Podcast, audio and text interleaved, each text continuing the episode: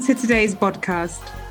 Today, we're going to be talking about diversity and what that means for us. Uh, just a discussion about about the whole thing. We're not experts. We're just sharing what we think about the subject. To lead us off, I'm just going to introduce Jenny, who's going to start talking. Go for it.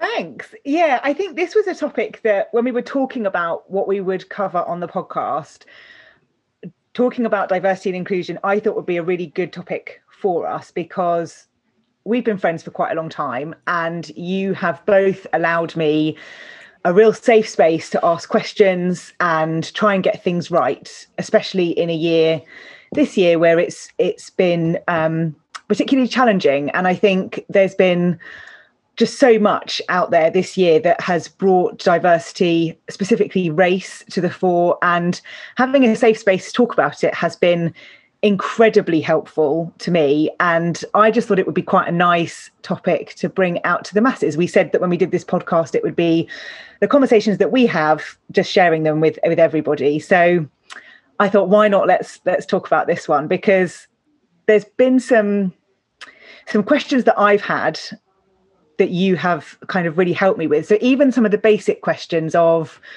when you ask somebody where they're from, and this uh, Advita is always the question you and I talk about when someone says, Where are you from? And you say, Bolton. I do. I say I'm from Bolton in, in North in Northern England.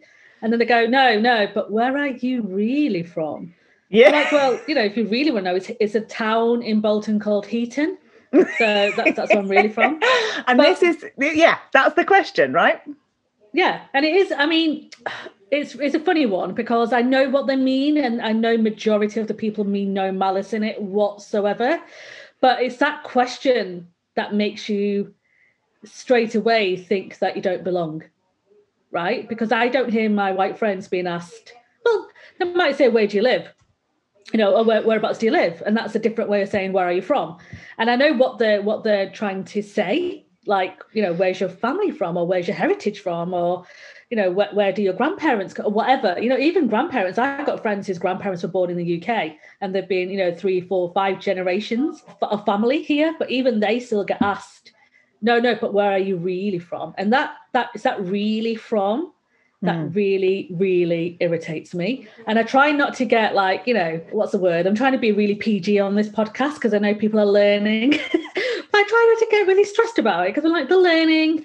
I'm trying to encourage them to ask you know questions. And like you said jenny we've had some very open transparent conversations over the last six months in particular about diversity and inclusion and why it's so important to all of us. Mm-hmm. So I, do, I just think it's a lang- it's, the power of language is so important in everything that we do. And I think sometimes people don't really think about that when they ask those kind of questions. And I think the, the questions are coming from that place of learning. And I think when you said to me, oh, you know, just ask like, what's your heritage? If you kind of want to know. And that's been really helpful. But then as you're talking then and saying, why is it even a question?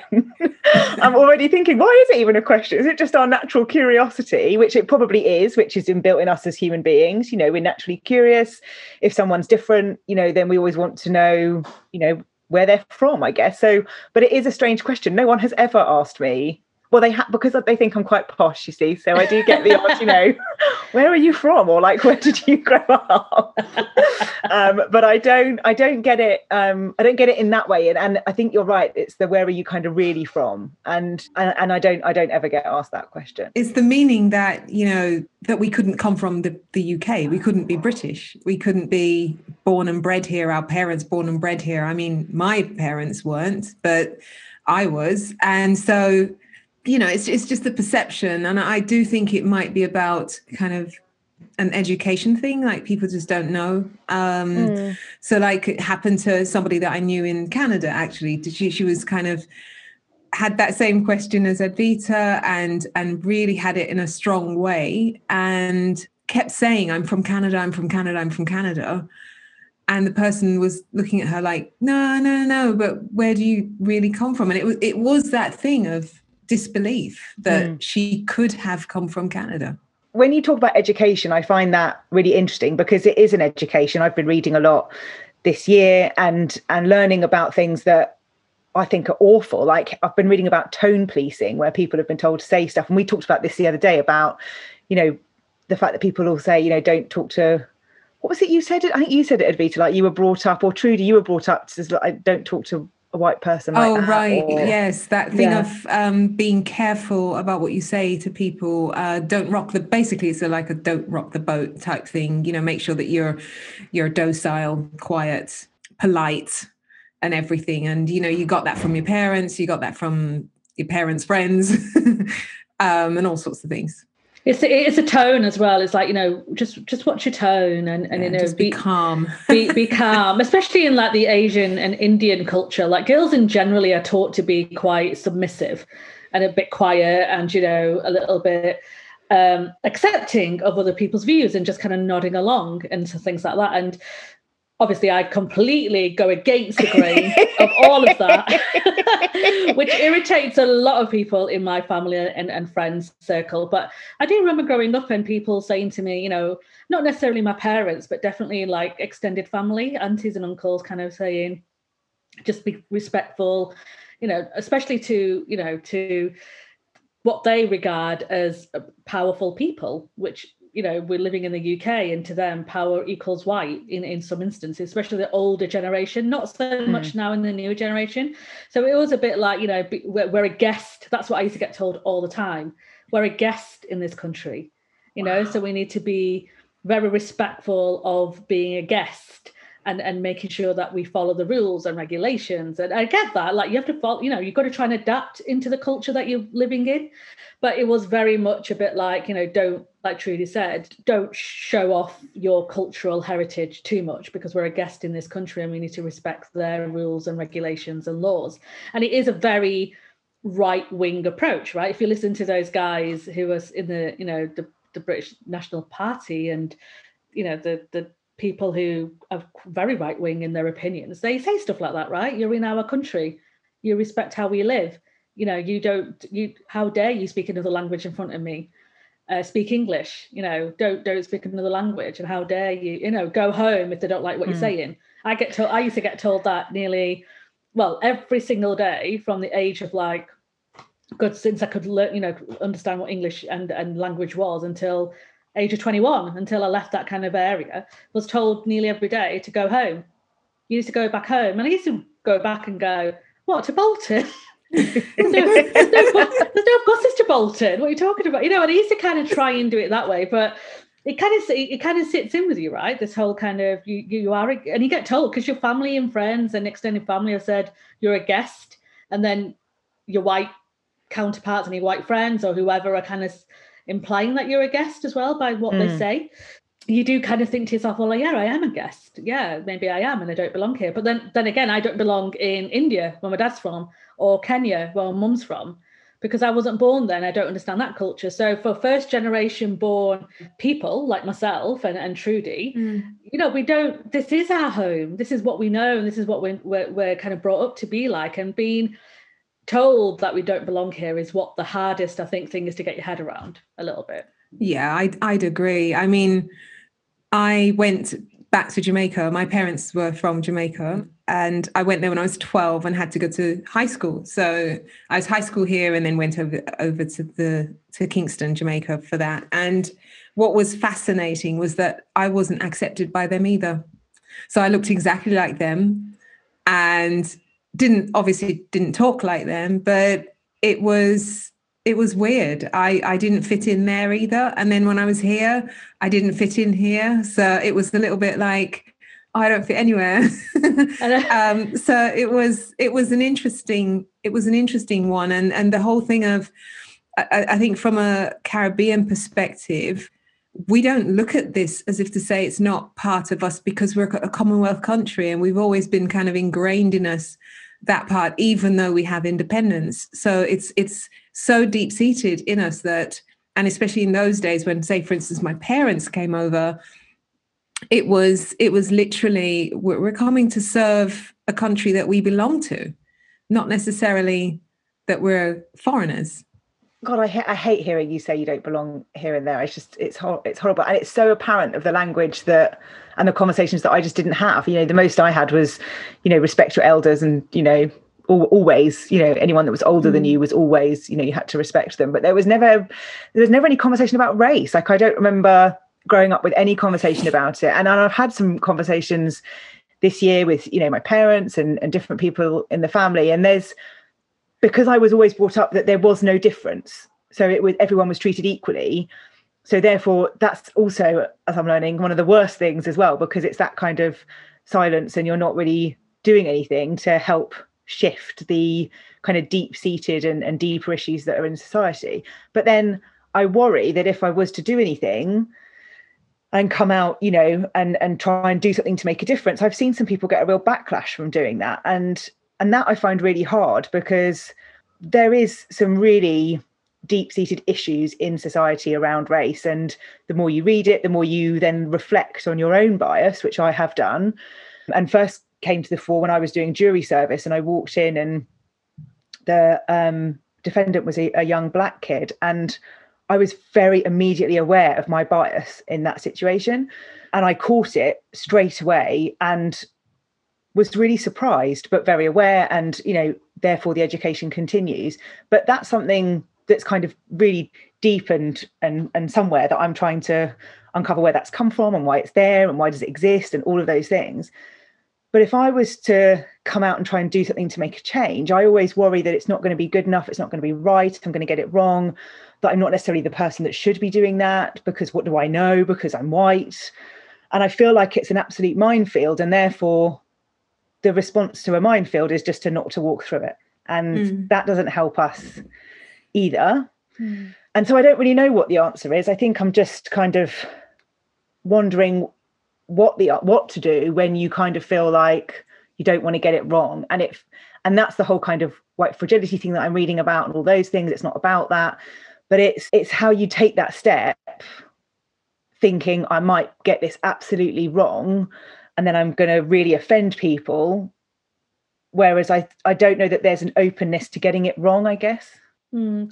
i mean i do think that majority of people of color are quite accepting of people making mistakes, right? Generally, I know we've seen all of us have seen people get the huge levels of backlash when they've tried to, or you know, when they they think they're trying to help or they're trying to say something or do something, and they've, uh, they've had a bit of a backlash about it, which I do feel, you know, I do feel very sorry for them in a sense, you know, and, and uncomfortable for them because they what they believed they were doing the right thing and and they got the the I don't think it was the right thing to get that. I know I honestly, truly, and I will always stand by this, is that if somebody is trying, and you can see when someone is trying, and when someone is trying to learn and they make a mistake, I don't believe in calling them out publicly and embarrassing them. I just don't.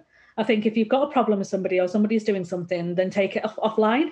And I do think that social media made things much easier to be this you know go on to the attack. I mean, we always talk about it. There's no context on social mm-hmm. media. You've got 200 if you're using twitter for example you've got 240 characters they're not getting that you know you can't read the tone you can't read the body language you can't see what they're trying to say. Some people panic and they start saying things and they get involved in in debate. And i know lots of people will say well you know there's nothing wrong with a healthy debate stop trying to silence the voices blah blah blah blah.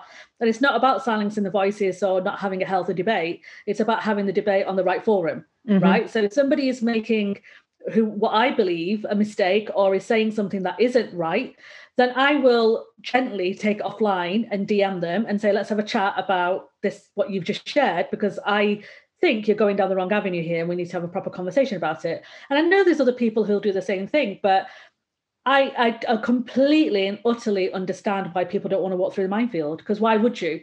Because literally there's there's things going off left, right, and centre. And you have to remember when we talk about race, when it comes to diversity, it's a really sensitive subject. Like con- considering what's gone on in the last six months in, in the in the world. Um, so a lot of people are very emotional and very sensitive about the color of the skin, and and something that I, you know, for years I didn't accept that I was a brown woman, which sounds really weird. Like I just never spoke about it. Like I used to distance myself from brown and black people. My friends were all white. I never spoke the language at home my like the, the mother tongue if you want to call it that i never spoke it i still can't speak it to you know to, to date i never learned it i never wanted to i wasn't interested in my history i wanted to be a white girl. You know, I I adjusted the way I behave so I could fit in with the majority. And I think it's only in the last five years I've actually started to accept that I am a brown woman working in an industry that is predominantly white. I get that, but I am really proud of who I am. But I think a lot of people of colour in particular are coming to the realization now that for so many years they've been under the radar, they've adjusted. I used to proudly call myself the comms chameleon. And I remember doing a blog about it a few years ago, like, oh, I'm a comms chameleon. I can adjust myself depending on who I'm talking to, not really recognizing that I just did me, my personality. And I think what's happening is that a lot of people are now not putting up with it. You know, they're, they're standing up, they're, they're pushing back. Some of them are angry and rightly so. Some of them are like, I'm not putting up with this. And it's just that aggravation of all the years and years of emotion and all the hurt that they've been through in over the years is finally come to fruition and it's funny because somebody once said to me god can't believe how much like stuff is going on around race i was like it's it's it's been like that for years you know this has got this is not like a 2020 thing I think what's happened in 2020 is that a lot more people are paying attention because of the circumstances that we're in. So, um, loads of people are at home because of the pandemic. So when when the terrible murder of George Floyd happened in America, more people are paying attention at that moment in time. Because that's not unusual. What's happened in America? That's been going on for years.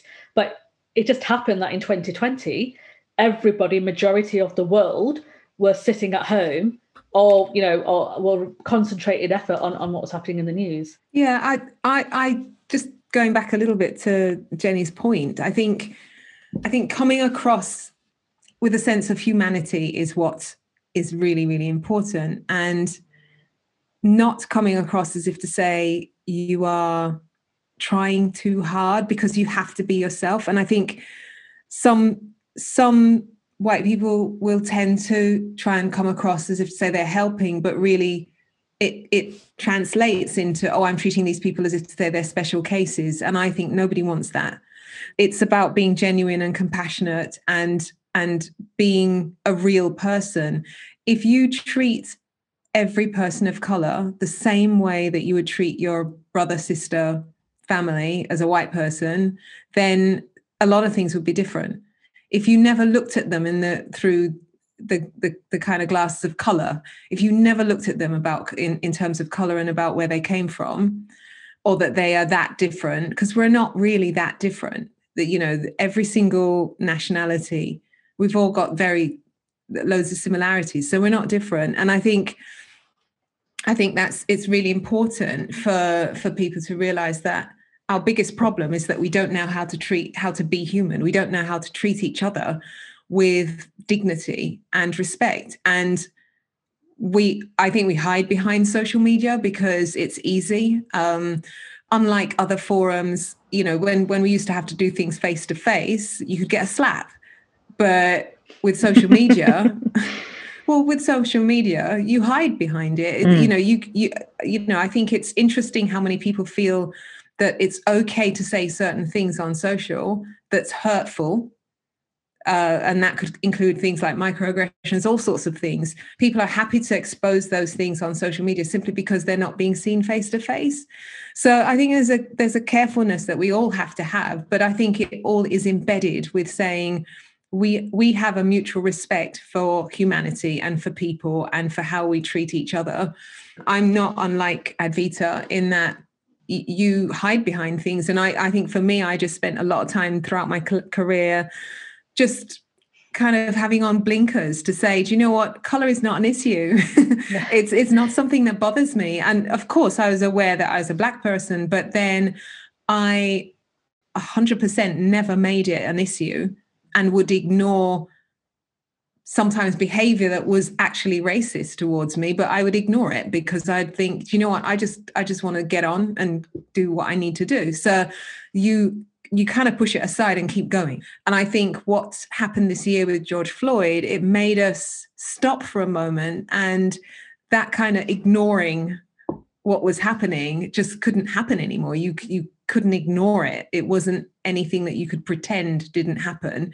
This is our reality. This is our reality that we've lived for years and years and years. And you know it's it's not okay God, it's so interesting talking to you like this in this way, you know, because normally we're sort of just chatting on WhatsApp about stuff. Actually doing this, you know, in a in a sort of proper way is um it, it's all sorts of emotions. I don't think I've got words at the moment, but I wanted to ask you a question about kind of quotas and best person for the job and all this kind of stuff because this is a conversation that I have quite a lot with people that it should just be the best person for the job. And a lot of people that well, some people that I talk to will say, but it should be the best person for the job, not just from a race perspective, but from a gender perspective and everything else. That having quotas and stuff like that doesn't help because then you kind of can have the flip side to that. But also, you can't just have, you know, a, a woman or a black person or an Asian person on a board because of that. And I remember from a personal experience from obviously gender, speaking at a conference. And at the opening to that conference, they said how they were really pleased they'd got so many more women on the agenda because it was really important to them that they had more women speaking. And I immediately thought, good Lord, I'm only talking because I'm a woman. It's got nothing to do with the fact that I've got research to share or anything like that. It was, and I had an immediate imposter syndrome moment of that's the only reason I'm here. But I just wanted to talk about that whole kind of quotas and and all of that stuff because I do believe it should be the best person for the job. I do believe that the way we recruit people and the systems in place to ensure that it is the best person for the job is is where I think we need to focus. But I don't believe in quotas as such, and I don't believe in necessarily doing things to tick a box, I suppose. And I just want to get your kind of thoughts and opinions on that if you're happy to share them. So quotas are things that have just been imposed because things aren't right. You know, there aren't enough um, of any type of diversity across the board. So a quick way to fix it, obviously, um, is quotas. But I'm I'm a strong believer that it is the most qualified person for the job. The problem is that if you never expose yourself to a wide range of people, then you won't select people of color, LGBTQ, all the rest of it. You will not choose diversity. And that's that's just the reality. You will also pick people who look like yourself.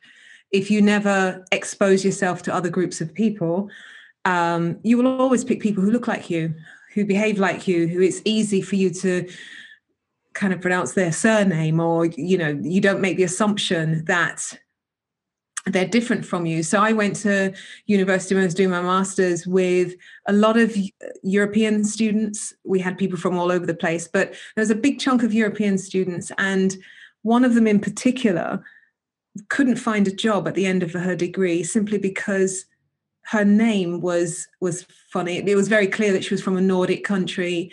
Um, people made the assumption that her English was bad, that she couldn't speak English, and so on. And as a result, she didn't get a job. And she was contemplating changing her name and so on. And, you know, it's that bias that happens across the board, which is what, you know, unfortunately, that's what quotas tries tries to help and combat. I think the obviously the answer is to kind of deal with your bias really and and be aware of it because at the end of the day you do want qualified people in the job but there are qualified people from all walks of life, from every diversity that you can think of. It's one of the reasons why Priya and I set up a leader like me actually in January because we'd had, I have, you know what, I don't really have anything against quotas, quotas, sorry, as long as it's used in the right way. What I do have a problem with is not seeing leaders who look like me or look like others who are underrepresented. And when Priya and I chatted about our experiences, bearing in mind that Priya is probably 12, 13 years ahead of me in terms of career, and when we were going through our kind of experiences of life, you know, what it's like to be a, a South Asian woman working in, in the field that we work in, our experiences were very, very similar. And we recognized that there was the reason for that is because we just never saw people who looked like to us. You know, so we never saw women. So women is a big issue, like at senior positions.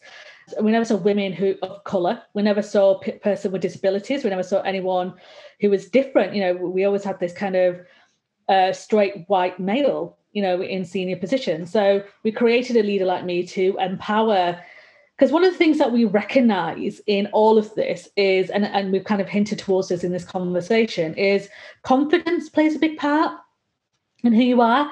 You know it's about retraining and reframing your mind in believing that you are worth that space and you're worthy of having that conversation with those individuals and you're worthy of applying for those opportunities. And having the the confidence to stand up and go and be counted and be like, hello, I'm here and I want to be taken seriously for this opportunity because I am qualified to do the job that you're asking other people to do and you're just not seeing me.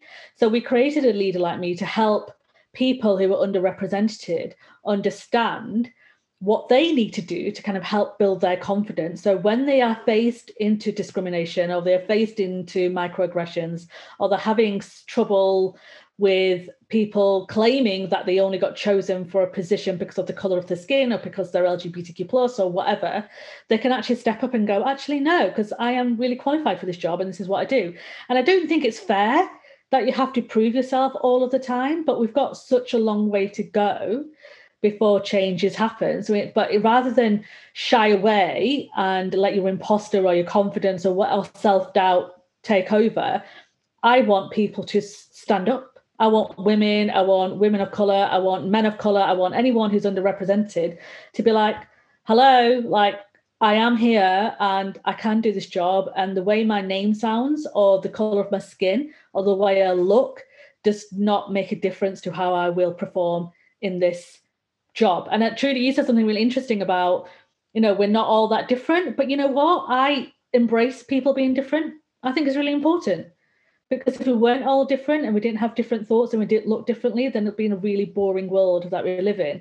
And I just think that people are just scared of that. Like you just said about that woman that you did your masters with, and she had a name that was difficult to pronounce. I do know people who will not appoint somebody because they can't say their name. They'll be like, I can't say their name, it's just really embarrassing for me. So I'm not gonna, I'm not gonna appoint them. And that's just to me that's just ludicrous. Like if you can say the names in game of thrones you can say the names of, that, that is the quote of this episode.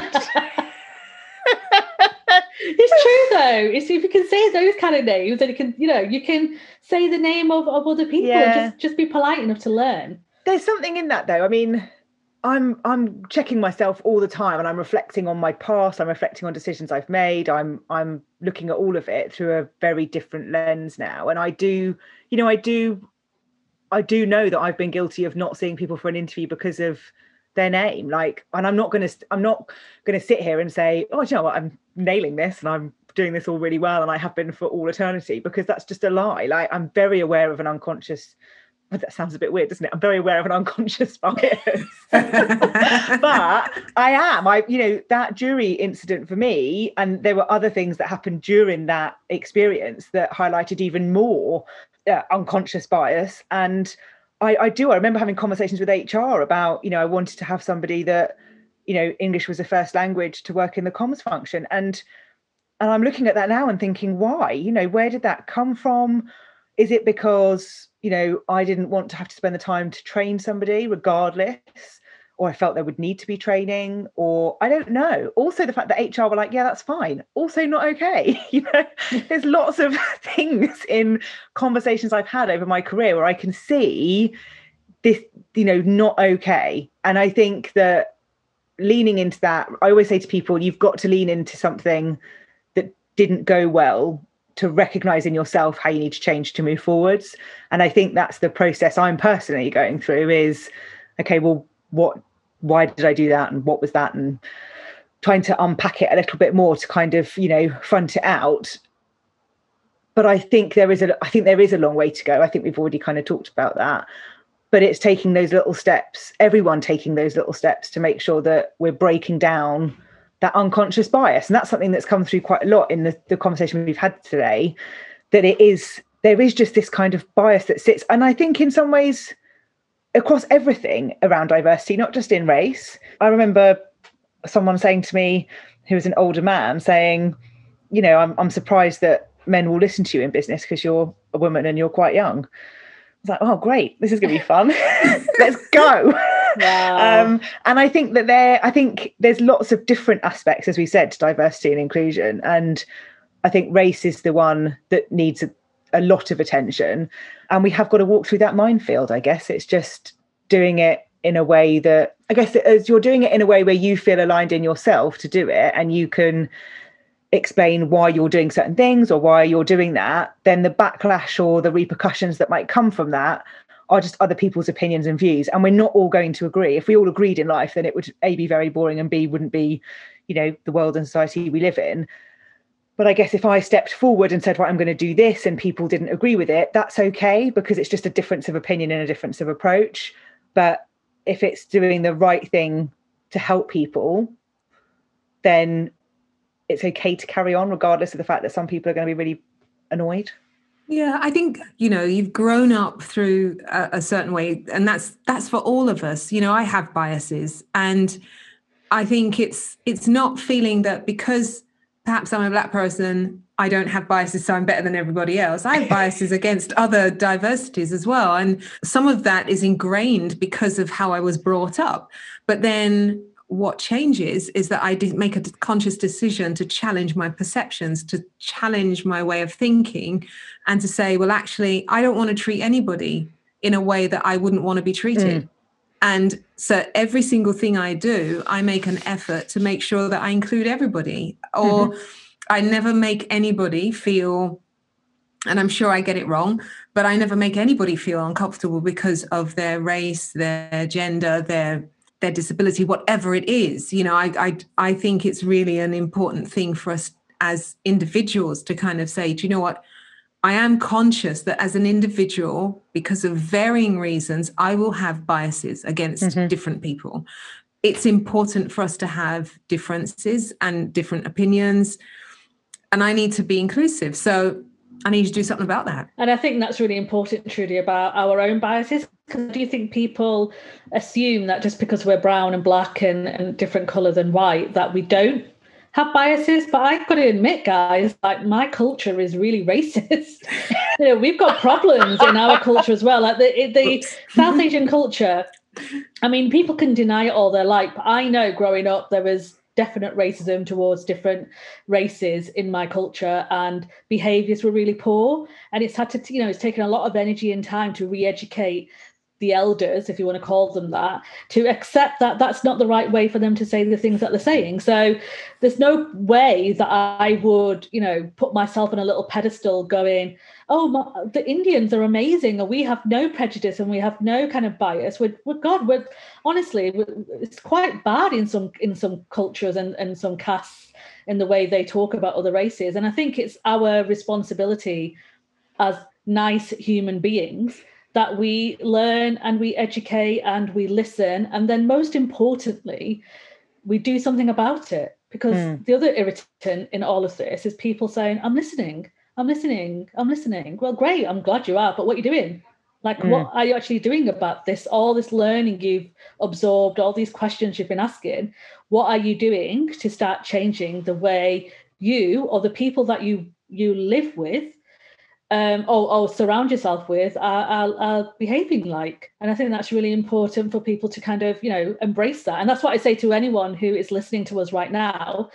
Really think deeply about your circumstances and the people that you engage with on a daily basis. Like, is it the same voices? Is it the same thoughts? Is it the same environment? And what are you actually doing to learn more about who you are and the people that surround you? And i think that's that will that's step one i would say in terms of understanding different people. Yeah i i think it's it's two two really big things out of you know just out of what Avita said. One is have an awareness and do better you know and just those two things you know get an gain an awareness because we all have these things in our background. We all have these behaviors. We do have choice as to how we behave. So gain an awareness and do better I love that. I think the awareness piece is so important. And there was some chat going on earlier on this year about Father's Day cards not having any black men on them um, and people struggling to find them. And that totally blew my mind because it's not something that I would ever look for because my father is white.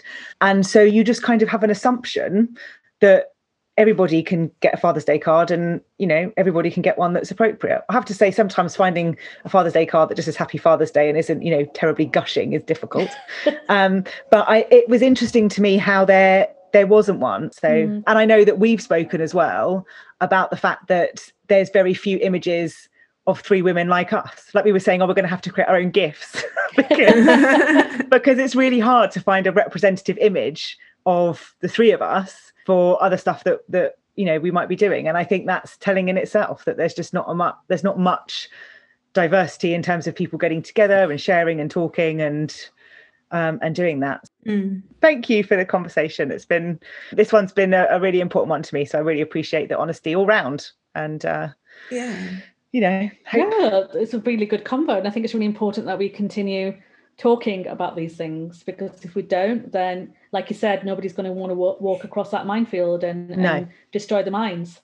Yeah and i think it, uh, you know sometimes it's just a simple question. You know if you've got one ask ask somebody. Not everybody's going to kind of be aggressive back at you but some people will just answer your question if if somebody's not sure of how to behave around something. You know i, I think the safest thing would be to check. Yeah just ask, do better. Creating our own gifts, I think, is going to be next on our, our list for other people, just with our faces. They love that.